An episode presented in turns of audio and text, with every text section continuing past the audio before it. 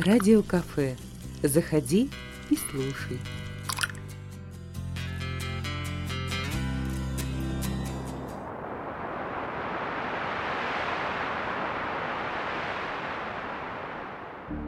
Здравствуйте, дорогие радиослушатели! У микрофона Анжелика Лукина. Сегодня в радиокафе мы встречаемся компанией молодых начинающих поэтов и писателей. Со мной Дарья Бубенова и Александра Шуляк. Именно они задумались в год литературы о развитии собственного творчества и о том, как помочь таким же юным терзателям ритма, рифмы и слога. Оказывается, необходимо просто найти нужного человека. И мы нашли такого, точнее, такую, в Новосибирской областной юношеской библиотеке. У меня нет любимого жанра среди книг. Я читаю и фэнтези, и классику. Книги следует читать так же неторопливо и бережно, как они писались. Генри Таро. Я очень люблю читать книжки, особенно фантастику и приключения, потому что фантастика, она развивает воображение, и иногда, что тут скажешь, охота немножко отойти от повседневных научных текстов и чуть-чуть расслабиться. Книга Жор. Меня зовут Мария Костина, я сотрудник областной юношеской библиотеки, работаю в Центре поддержки культурных инициатив молодежи. Когда к нам приходят ребята с интересными проектами, с интересными какими-то идеями, мы тоже помогаем им осуществить эти проекты, эти идеи. Литературный клуб «Первоснежник», вот о котором идет речь, он возник еще в 2007 году в НГУ, и изначально это был именно такой молодежный поэтический клуб студентов НГУ до 2010 года примерно.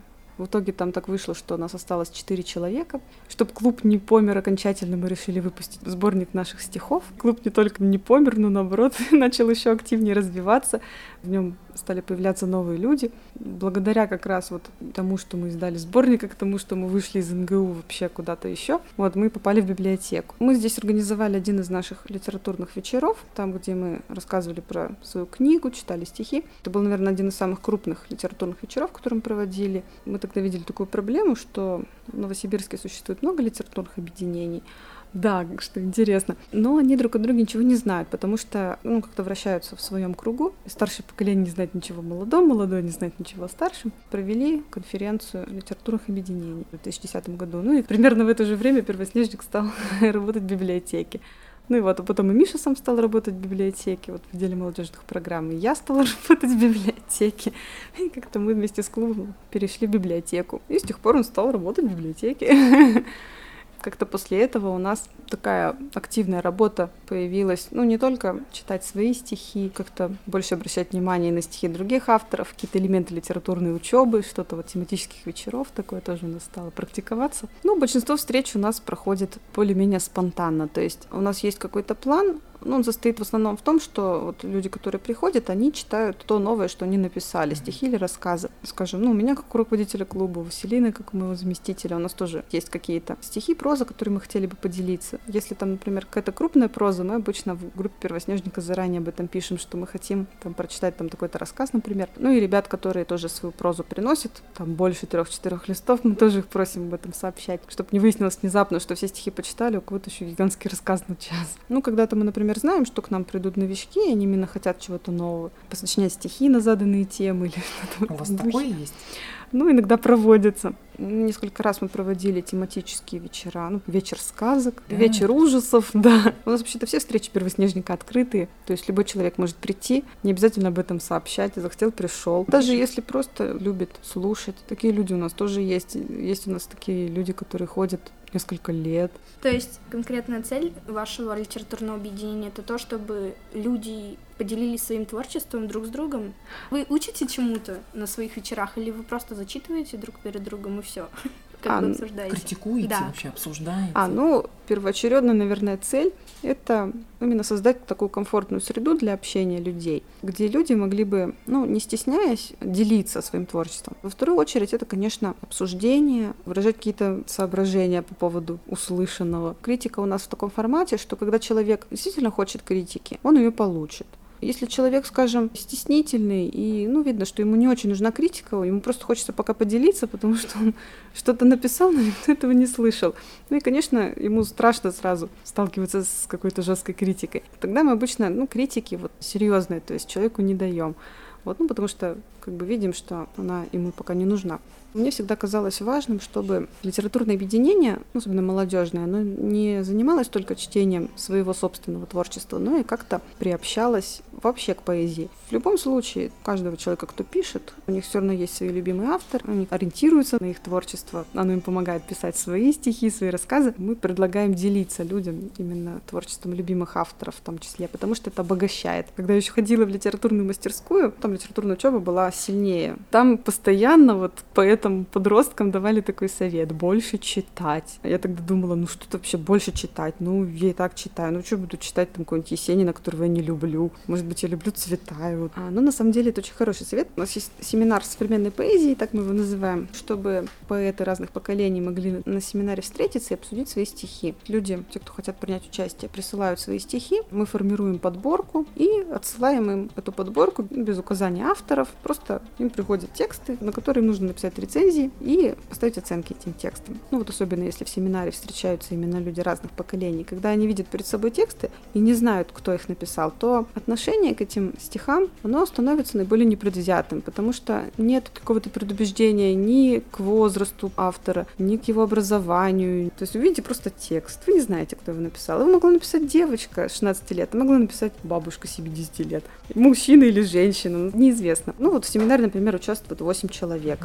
Им приходит подборка из 8 текстов. И они на каждый текст пишут рецензию. Высказывают свои мысли, какое-то свое личное, чувство, отношения, профессиональные оценки, что ли, касательно именно того, как текст написан, то есть рифм, ритм, кто во что горазд, потому что у нас участвуют люди, например, которые такие оценки могут дать, они уже достаточно компетентны. Есть люди, которые, еще в этом не очень искушены. В любом случае, написание рецензий полезно и для тех, и для других. И когда на семинаре они уже встречаются, раскрываются друг перед другом, сразу мы им рецензии на руки обычно не выдаем, в конце. А рецензии подписаны? Нет, рецензии не подписаны. Когда идет обсуждение стихов, можно потом узнать, кто какую рецензию написал. Вы не встретили за углом. В общем, когда стихотворение обсуждается, там все равно люди говорят примерно то же, что и в рецензии пишут. Кстати, бывает, что и меняют свое мнение. Например, ему очень понравился голос человека, который читал стихи. У нас такое было. Говорит: если бы я услышал, как вы читаете, я бы вам выше оценку поставил. На семинарах, конечно, бывают тоже такие забавные ситуации, когда стихотворение у нас написала девушка, лет 25, наверное, а несколько человек подумали, что это написал уже такой зрелый мужчина. Или у нас участвовала одна женщина, и у нее было такое легкое весеннее стихотворение о цветах. Тоже там у нас были люди, которые подумали, что это написала девушка лет 18. Когда мы делали первый семинар прозы, собственно, почему мы его сделали, потому что там был четкий запрос от нескольких людей, что они хотят такой семинар. У нас как раз очень удачно там прошел семинар поэзии. Кстати, если говорить именно о Первоснежнике и о семинарах, такая литературная учеба, более-менее серьезно, то есть где какой-то определенный уровень критики, когда люди уже посвящают время обсуждению стихов или прозы, она все-таки лучше работает не в формате клуба, а когда люди встречаются именно для того, чтобы заняться именно обсуждением стихов на таком более глубоком уровне. Когда мне хочется прочесть книгу, я ее пишу. Бенджамин Дизраэли. Я так иногда маленькие рассказики или сказки пишу. Книга Жор.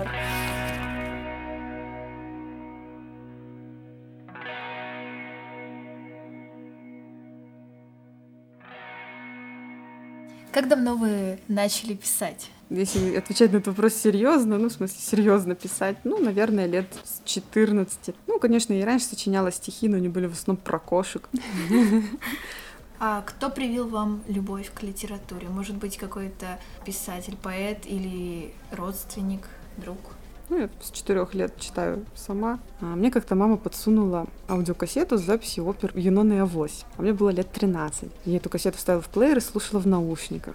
Конечно, меня это так очень потрясло. И потом я узнала, что, собственно, либретто написал Андрей Вознесенский. У нас была книжка Вознесенского, но до этого я как-то в нее заглядывала, мне она вообще не понравилась. А после «Юноны и авось» как-то так по-другому на нее взглянула. Меня вдохновляет, наверное, не столько какие-то отдельные поэты, сколько отдельные стихи. Чем дольше я читаю стихи, тем больше этот круг поэтов, которые мне нравятся. Я очень давно переписываю любимые стихи в тетрадке.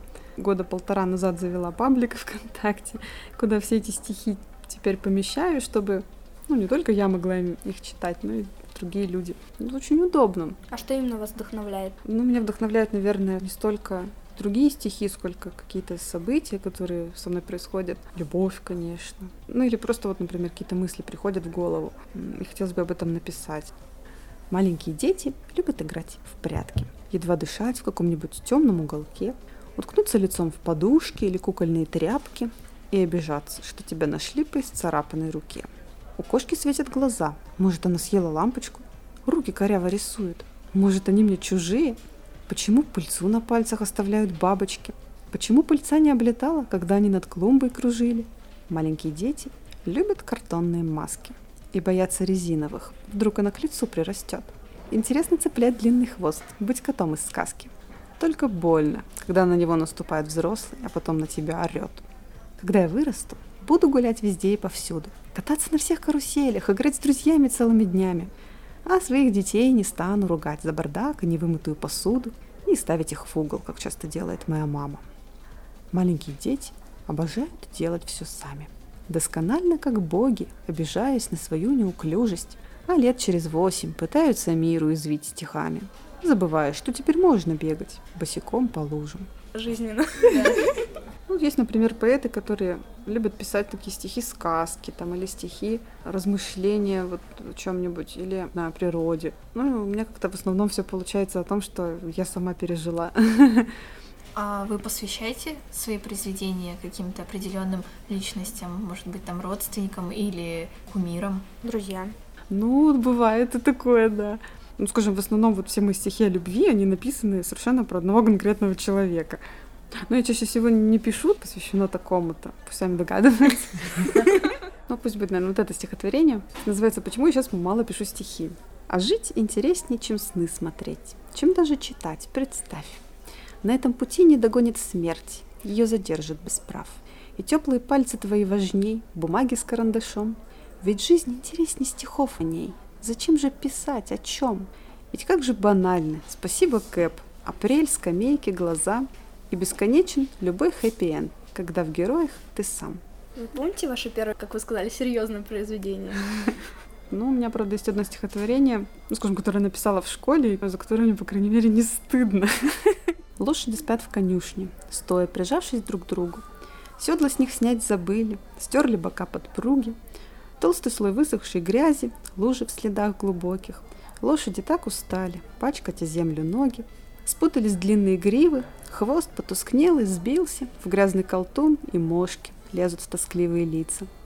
И каждый день работа, вечно одно и то же, вечно катать туристов по травяным дорожкам, лишь же ребенок рыжий, с черным хвостом-мочалкой, с радостным тихим ржаньем, рад день начать сначала.